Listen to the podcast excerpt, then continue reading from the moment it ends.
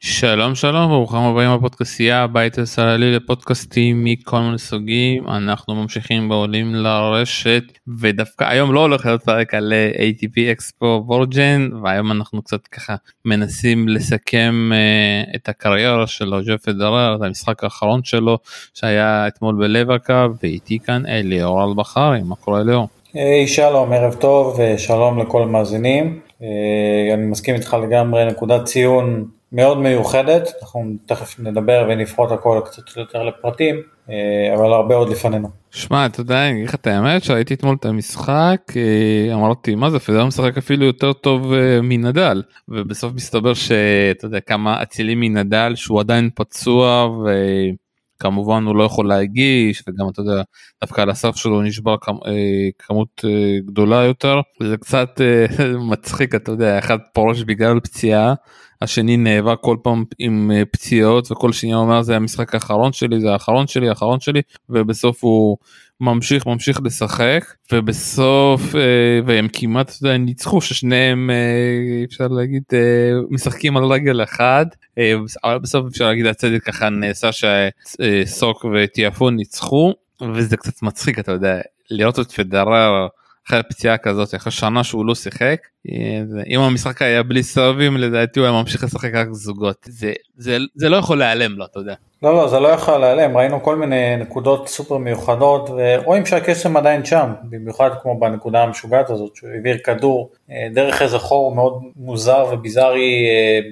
כדור דרך הרשת, בנקודה שבערך אף בן אדם לא היה חושב אפילו להעביר, לא יודע אם זה היה מכוון או לא, אבל עצם זה שזה קרה אומר הרבה על כמה יכולות הטכניות שלו מאוד מאוד גבוהות. ברמה הפיזית כן, ראית כמה נקודות שרואים שזה לא 100%, במיוחד בתנועה שלו, התנועה שלו לא הייתה מושלמת, וגם נדל הרבה מאוד נקודות ברשת פספס בצורה קצת לא אופיינית, בסרב הוא קצת התקשה, יש כל מיני דיווחים מאחורי הקלעים על אולי קצת שריות מפציעת בטן, ועוד כמה דברים שהוא סוחב איתו בזמן האחרון, אבל זה בסוף תמצית הקריירה שלהם בשנים האחרונות, המלחמה הבלתי נגמרת הזאת עם הקושי הגופני, כי שניהם כבר לא ילדים, לפרקים ראינו טניס ממש ממש טוב אתמול, ובסוף זה צריך לזכור, כן זה טורניר ענק, זה טורניר אהבה מאוד מאוד יפה, תקשורתי, אבל בסוף הסיפור כאן היה איזושהי הופעת פרידה מאוד מרגשת מפדר, שלצורך זה כולם התכנסנו, ואני משאר לעצמי לפי התגובות, גם אצלנו בקבוצה וגם בפורומים אחרים בארץ ובחול, כולם נשארו עד מאוחר בלילה אפילו, כדי לראות את המשחק עד הנקודה האחרונה, ואת הטקסט המרגש אחרי זה. אתה יודע, בסופו של דבר, פדר אמר שזה לא היה מכומן, אתה יודע שהוא בנה ככה, והגיע לטורניר הזה, והוא יפוש כאן, הוא חשב שזה חלק הולך להיות מהשנה שלו, אבל לברך אתה יודע רצה דברים אחרים, קצת אתה יודע אירוניה היה שגם נובק שם וגם אנדי שם וגם נדל שם, והבכי של נדל, וגם אתה יודע שמירקה הגיעה עם התאומות, דווקא הבנים לא כל כך בחו, לא הבינו על מה כולם בוכים שם, והבנות כן בחו, וזה, אתה יודע, אפשר להגיד שזה פעם ראשונה, אתה רואה אותה ככה את הבנות, עדיין אנחנו לא שומעים אותם, הם מדברים או שמראיינים אותם, אבל נותנים איזושהי הרגשה, איזושהי שייכות כזאת, אתה יודע, כי הם תמיד כזה ביציע, הם מירקה רחוקים מהתקשורת. כן, אני רק, סליחה שאני קוטע אותך, אבל בסוף, תשמע, הילדים שלו הם אנשים פרטיים, הם לא חלק נגיד עסקת החבילה הזאת, מהמותג הזה שנקרא פדר, אולי ההורים שלו היו קצת יותר שם, כי הם ליוו אותו באמת מתחילת הדרך, וכמובן מירקה אשתו שהייתה אולי הגורם הכי מניע בכל הקריירה המופלאה שלו, אבל הילדים שלו, במיוחד הבנות שנולדו ב-2009, היו פה ושם ביציאה, ועכשיו ראו כמה הם גדלו, הבנים אולי גם בגלל שהם קצת צעירים יותר, אז לא כל כך הבינו את הסיטואציה, אבל כן ראו שהם הזילו דימה, הם ראו את אבא שלהם בוכה, בסדר, אז טבעי הייתה שם התרגשות מדהימה מכל המשפחה. וזה היה מאוד מרגש, אתה יודע, כי אני לא חושב שבטורניר אחר, אתה יודע, גם ראינו איך הפרסה שאתה יודע, מפרדות מסרינה וכל משחק וזה, ושוב פעם, בגלל שזה לברקה, ובגלל שזה המצאה של פדרר והסוכן שלו, ואתה יודע, אני לא באמת מנסה לדמיין את מה שהיה בטניס, לפני 20 שנה, 30 שנה, אם הם היו מצליחים כל, אתה יודע, יריבים, כמו מקנו ובורג ווילנדר, לשחק ביחד, קשה לי להאמין, אתה יודע. וזה שוב פעם, להראות כמה הטניס, אתה יודע, כמה השלישייה, הרביעה הזאת, היא זן אחר, אתה יודע. לבוא ולהגיד, אני רוצה לשחק את המשחק האחרון שלי, עם היריב הכי גדול שלי, שמע, זה לא כל יום אנחנו נראה כזאת יריבות, אתה יודע, אנשים גם קצת צחקו בכל מיני פורום, דמיינו לכם שרונלדו ומסי היו פרושים, ואמרו, היום אנחנו רוצים לפרוש ביחד, במשחק ראווה, ולשחק באותה נבחרת, זה לא יקרה, ואותי זה מאוד רגש, אני אגיד את האמת, רגש שהם, ביחד בטורניר הזה, ואתה יודע, גם פדרר אמר כזה, היה את המשחק, והיה אחרי זה המשחק באמת שלי כביכול, וזה הזכיר לי את כל הבכי שלו, אתה יודע, אחרי גמרים, אחרי ניצחונות, אחרי הפסדים, ואתה בטח זוכר את כל הבכי הזה גם. נכון, חד משמעית, וזה אומר הרבה גם על פדרר ועל נדל, שהם ידעו לשים בצד את כל היריבות ההיסטורית והמפוארת ביניהם, לרגע אחד מיוחד שבו שניהם משחקים ביחד כצוות אחד, אמנם כמובן משחק ראווה, לא משחק חשוב, אבל עדיין רגע אחד מיוחד לטובת כולם, כל מי שבא להיפרד מפדרר, גם אחרי זה ראו כמה נדל התרגש, כמה אחרים התרגשו, זה לא, אתה יודע, לא משהו שקורה כל יום. שחקן שאחד הגדולים בהיסטוריה של הענף פורש, בטח מישהו שעוד בצורה כל כך ענקית, אפילו מעבר למדינה שלו, בכל העולם, כל מקום שהוא הולך הוא מרגיש בבית, אז זה מדהים, זה מדהים. ועצם זה שנדל ופדרר ידעו לדעת לשים את היריבות המקצועית ביניהם באיזשהם פרופורציות, וליצור חברות מאוד גדולה כזאת ומאוד עמוקה, זה מדהים, ספר גם עליהם וגם קצת על הטניס, על הג'נטלמניות של בספורט הזה, על הכבוד והערכה, על זה שכמה שזה משחק מאוד תובעני ופיזי ומנטלי, שיכול להגיע לתאומות מאוד מאוד נמוכים ופסגות מאוד מאוד גבוהים, בסוף זה ספורט, וספורט צריך להיות נקי ומכבד ואחראי, והם הגשימו את זה, הלכה למעשה. להיבק ממשיך וממשיך, וכיף לראות שם את פדרר, אבל בואו באמת נדבר על מה ההגעה של פדרר בכלל לעולם הטניס, מה זה גרם, ואתה יודע, ואני תמיד יתחיל את זה בסיפורים שסיפרו, אתה יודע, עד הזכייה שלו, עד שהוא פגש את מירקה, אתה יודע, דיברו על מין סוג של קיריוס, אחד ששובר מחבטים, אחד שלא שחקן, לא פדרר שאנחנו מכירים, ולא פדרר שכל האנשים בעולם מכירים, איזשהו פרחח שיש לו הרבה כישרון, אבל על כל הפסד, על כל דבר הוא בוכה, ומעיף מחבטים, והוא אומר שהרגע שזה השתנה זה דווקא שהוא פגש את מירקה והוא ראה את הרוגע שלה וזה קצת הדביק אותו, ויש לפעמים יש הרבה סיפורים שם מאחורי הקלעים, דווקא פדרר הזה, אתה יודע, הבעייתי הופך להיות מישהו שהוא משנה את הענף הזה ומכניס אותו לסחרור של דומיננטיות מטורפת. תראה, אני מאוד ממליץ לשמוע את הפודקאסט האחרון גם של חברנו נמרוד פודקאסט הפודיום, הוא גם דיבר על נקודה דומה, שכן, יש הרבה סיפורים על כך שפדרר היה בחור לכאורה בעייתי ועצבני, ואני לא הייתי מרחיק לכת וקורא לו קיריוס וזה, כן, כי הוא לא זרק כיסאות באמצע המגרש, דברים כאלו, בסדר, הוא בחור יצרי, הוא מאוד אמוציונלי, ובגיל צעיר הקיצוניות הזאת יותר באה לביטוי. ספק שבסוף הקשר שלו עם מירקה בתחילת הקריירה נתנה לו איזושהי הכוונה ואיזושהי דמות לחיקוי שמאוד מאוד עזרה לו למקד את הדבר הזה. וגם בסוף הקשר שלו עם מישהו דמות סופר חשובה בהיסטוריה של פדרר, פיטר קארטר, שבסוף ראה את הפוטנציאל הענק שבו והבין שפדרר מועד לגדולות, אבל זה משהו שצריך גם ליישם אותו ולקחת אותו בשתי ידיים, ולא לחכות ולצפות שהכישרון לבד יעשה את שלו. וזה איזשהו שיעור שפדרר גם בעצמו למד את זה, הוא סיפר על זה באחד הרעיונות שלו ל-CNN בזמנו, שבמיוחד אחרי האובדן של פיטר קארטר, הוא פתאום קיבל איזשהו שוק מסוים והבין שהוא חייב לקחת עצמו בידיים ולהיות קצת יותר אחראי, יותר בשליטה, ולמרות כל היצרים האלו בפנים, והוא בחור מאוד אמוציונלי, ראינו את זה, כמו שאתה אומר, עם הבכי לפעמים, ואחרי גמרים, אחרי משחקים, עדיין להיות ממוקד במטרה ולשחק לפי התוכנית משחק שלך, רוב הזמן זה עבד. בוא נלך על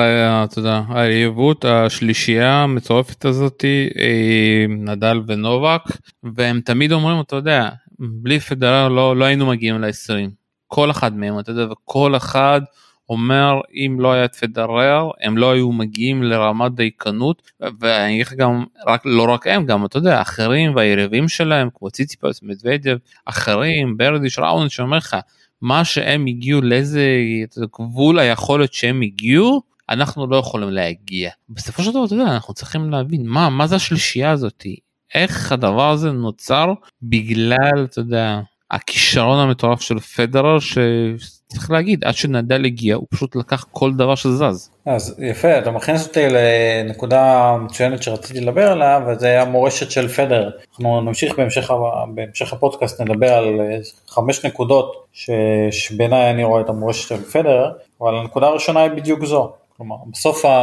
אם רוד לייבר הגדול העביר את ענף הטניס לעידן הפתוח, ולעידן שבו טניס הוא כבר ממש מקצוע לכל עניין בדבר, פדרר לקח את זה ושדרג את הטניס לאיזשהו עידן, קורא לו עידן הטיטנים, שבו שחקן טניס לא רק צריך, אלא חייב לשלוט בכל אספקט של המשחק, כדי להיות הכי טוב שיכול, וכדי להיות, הייתי אומר,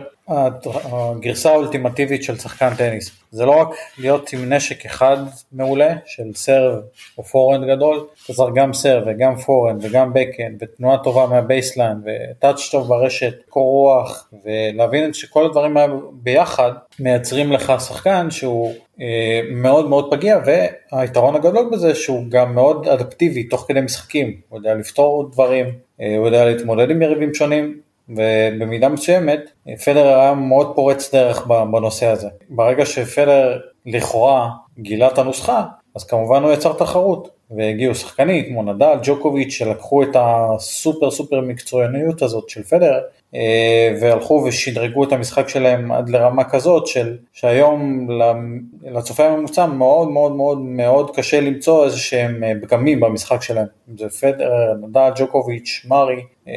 אתה תיתן לחובב טניס ממוצע לראות משחק שלהם, ויהיה לו מאוד קשה למצוא איפה, לאן משחקים, מה החולשה שלהם. זה אחת הנקודות המרכזיות במה שפדרר עשה,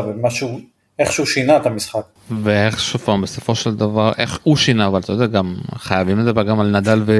ודיוקוביץ', אתה יודע, הם נכנסו והצליחו לתת פה לאורך זמן, אתה יודע, זה לא איזשהו משהו, גם תזכור את זה, אתה יודע, רוב השחקנים הגדולים, הם חלקו בגילאים ממש צעירים, 30, 32, אנחנו פה מגיעים למצב שיש לנו מישהו שפרוש בגיל 41, נדל ונובק משחקים וישחקו. חד משמעית, וזה גם... זה גם מתקשר לנקודה הראשונה, תכף ניגע בנקודה השנייה שאני חושב על המורשת של פדרר, אבל אם אנחנו עדיין דנים על הנקודה הראשונה, זה בסוף יש איזה משפט באנגלית שמאוד מאוד נכון לפדרר, ש-high tide raises all ships, כלומר בסוף פדרר הוא זה שפרץ את המחסום הזה, ולא הייתי אומר מחסום, היה שחקנים מדהימים עוד לפניו, כן? אבל לקחת את המשחק ולשדרג אותו לרמה כזאת לכאורה אין לך שום פגמים, זה מוביל לתחרות, ותחרות מייצרת מצוינות. אז ג'וקוביץ' פיתח מנטליות של ברזל, ואיש בחיים לא נכנע, ועם הגנה אינסופית, ונדל עם קילר אינסטינקט, ופייטריות, ואתלטיות שאף אחד לא ראה, ובוודאי זה אבולוציה, אז פדרר היה צריך גם להתאים את עצמו אליהם, וזה משהו שגרר את כל הענף למחוזות מאוד מאוד מדהימים, שכולנו זכינו לראות בשני עשורים האחרונים, בעשור וחצי האחרון. עכשיו לגבי הנקודה השנייה, כן, זה עוד נקודה, כמו שאני רואה, מהמורשת של פדרר, והזכרת את זה, היריבות הגדולה בין פדרר, נדל וג'וקוביץ', זה מה שנקרא הלונג'ביטי, אריכות הימים, אם בעבר שחקנים,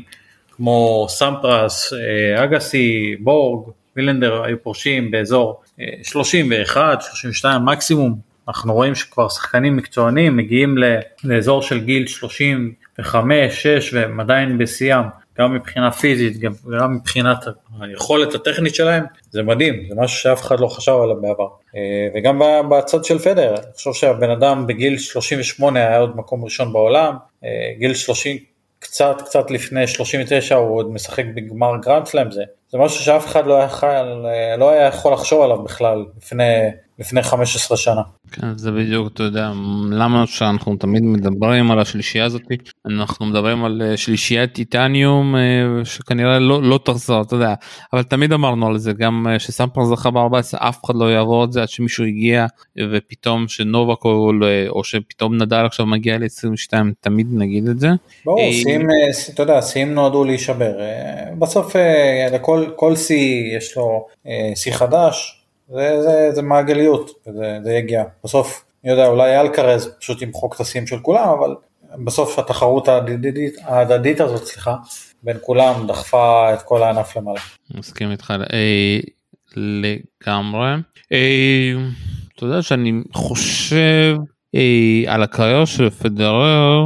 ואני ככה מוצא איזשהו, אתה יודע, ויכוח פה עם שופט, פה עם שופט. זה די קשה לסגור קריירה של ספורטאי בלי שום רגע רע, אני קורא לזה.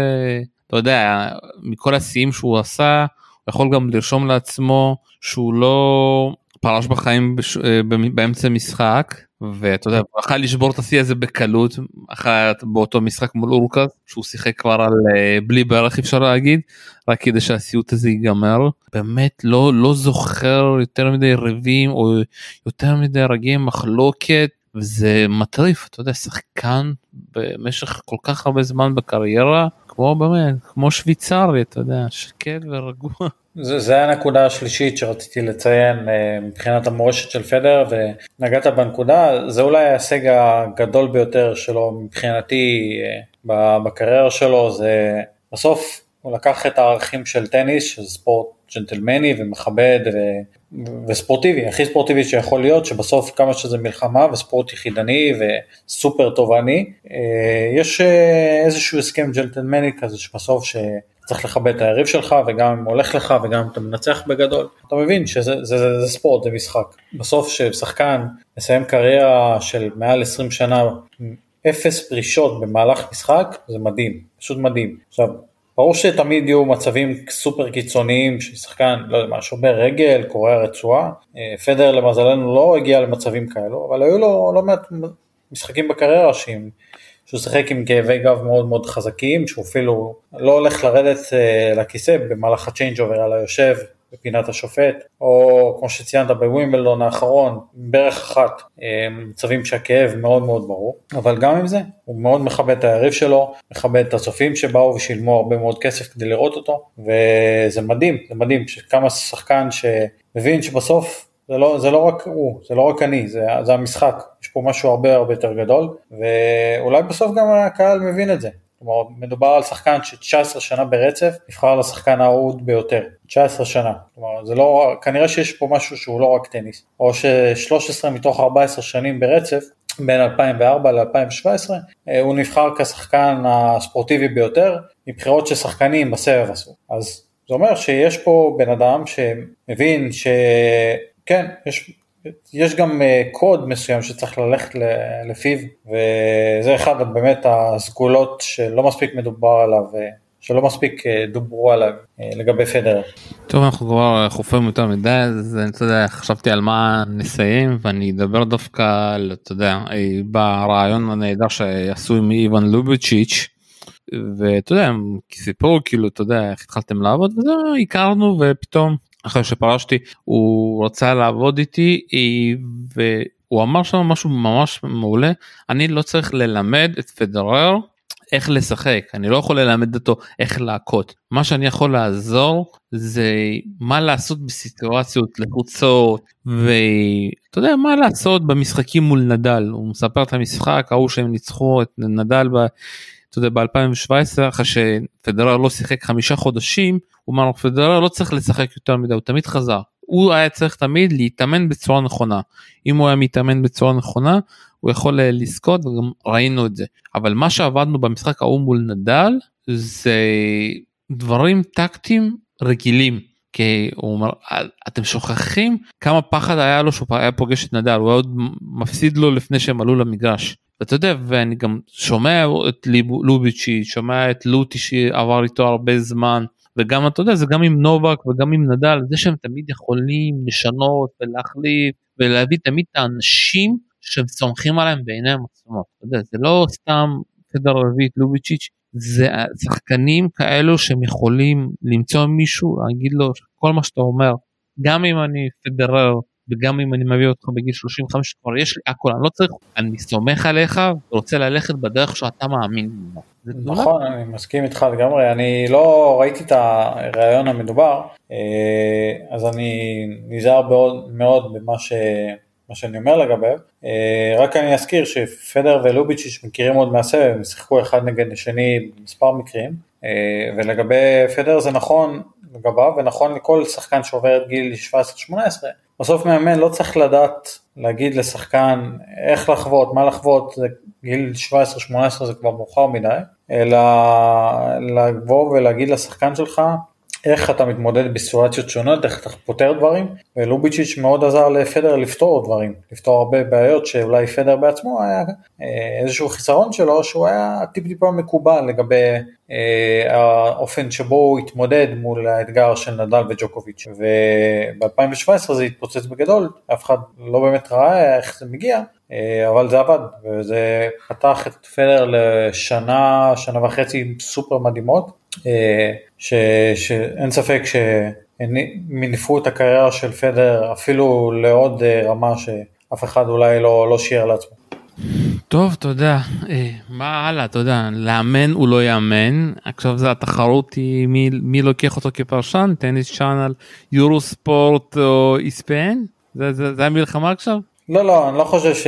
חושב שהוא ייכנס לעולם כזה של אימון. בסוף אימון זה משהו ש...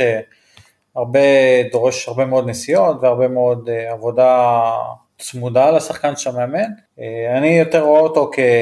כמישהו שמארגן ודוחף מאחורי הקלעים, כמו שהוא עושה עם הלייבר קאפ, זה טורניר שמופק בצורה מאוד יפה, ואני חושב שזה גם, אולי פדר הצליח למצוא איזושהי נוסחה שמאוד מזוקקת ומאוד טובה, שלא עבדה במקומות אחרים כמו ה-ITP קאפ, כלומר הלייבר קאפ, הוא מיוחד באופן הזה שהוא בסוף זיקוק מאוד אמיתי של ענף הטניס. יש מחנה מאוד ברור של העולם נגד אירופה, יש יריבים, יש את המשחק היחידני, אבל בסוף זה קבוצה, זה לא אני, זה אנחנו. כלומר, אתה רואה אפילו אגדות כמו נדל וג'וקוביץ' פתאום מאמנים וזורקים כל מיני טיפים לפדר ונדל, שזה מדהים, זה מדהים. ובהשוואה לכל מיני פורמטים אחרים שהם שניסו בסבב כמו ATP קאפ, והיה איזשהו ATP וולד קאפ לוותיקים שזוכרים בדיסלדורף, ולא ממש עבדו. אז פדר כן מצא את הנוסחה לזה, והאם לייבר קאפ יהפוך למסורת מאוד ארוכת שנים, או אפילו לטורניר מן המניין, אני לא יודע, אבל אני כן רואה את פדר נכנס לאיזשהו מעין תפקיד כזה של מפיק, או מושך בחוטים נקרא לזה ככה, של עולם הטניס. כי להרבה מאוד אנשים חשובה הדעה שלו, וגם לעוד הטניס, שהם אפילו לא כל כך מעורבים במה נעשה, הם עדיין ירצו לראות את פדר מקבל החלטות, או מייעץ לאן הטניס אמור ללכת. אתה יודע, בזמן קורונה הוא קצת דיבר שאולי צריך לאחד את WTA ו-ATP, ואז כזה זה נדם, כי כולם מתעצבנו עליו, אבל איך אתה יודע, אולי הוא באמת, זה היה בן אדם שגם יכול לשנות את כל הקונפליקטים בעולם הטניס, אתה יודע, בסופו של דבר. יכול להיות, הוא שוויצרי, אז אני לא בטוח כמה הוא מתאים לתפקיד הפוליטיקאי הזה, אבל בוא נראה. דווקא הפוך על הפוך, אתה יודע, דווקא איתו זה יעבור, כי שנובק המציא את ה-PVTA עם פופסיפל, אתה יודע, זה לא כל כך מתקדם בזמן שהם עוד שניהם משחקים, אתה יודע. טוב, לא יודע, אולי אחרי שפדר עכשיו פורס, יהיה לו קצת יותר זמן לזה, אבל לא יודע, יש שם בעיות יסוד שאולי ניגע בהם בפודקאסים אחרים, שידרשו הרבה מאוד עבודה, אם פדר יכול להזיז את זה, בוא נראה, הלוואי. טוב, אז אתה יודע, כמו שהרבה אומרים, פדר, היה כיף לראות אותך, כיף ללוות אותך, כיף לפקוט איתך, אתה יודע, אני אומר לשמחתי, כי אם הייתי אוהד שלו, הייתי סובל המון, אבל אתה נהנת בתענוג הזה לסבול. לא, תראה, כן, הרבה אנשים נוטים אולי לזכור את הרגעים הקשים, וזה קצת, הייתי אומר, פריבילגיה של צרות של השירים, כי פדרר זכה כל כך הרבה, והשיג תארים מדהימים, ניצחונות מדהימים, יש לו קריירה מפוארת, אז כן, כל אלוף אמיתי חייב להתמודד עם, מדי פעם עם הפסדים סופר כואבים, ושברון לב, אבל לצד זה גם משחקים אפיים וניצחונות מפוארים, זה קריירה של אלופים. הטוב ולרע. כולם זכו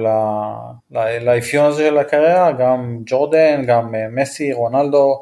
מוחמד עלי, כולם יש בקריירה את הרגע הזה שבו הם נפלו ונחבטו והם קמו, וגם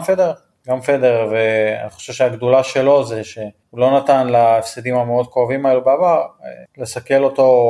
להכשיל אותו, הוא קם מזה בצורה יפה והמשיך הלאה. אני חושב שהוא עשה את זה גם, לא רק בשבילו, אבל גם לטובת הענף, כי הוא הבין שבסדר, זה קורה. בסוף יש הפסדים קרובים, יש ניצחונות יפים, אבל you can win them all. טוב, כאן נסיים. אליאור אלבחרי, תודה רבה לכם. תודה רבה, שלום, תודה רבה. כאן היה שלום סיונוב, ואני מזכיר ככה לעקוב אחרינו בפורום טניס, בפודקאסטים, ובכל השבוע המטורף שאנחנו הולכים לתת עם שידורי לב, ולחגוג איתנו את ה-ATP Expo, תל אביב אורג'ן, תהיינו, חג שמח ושנה טובה לכולם.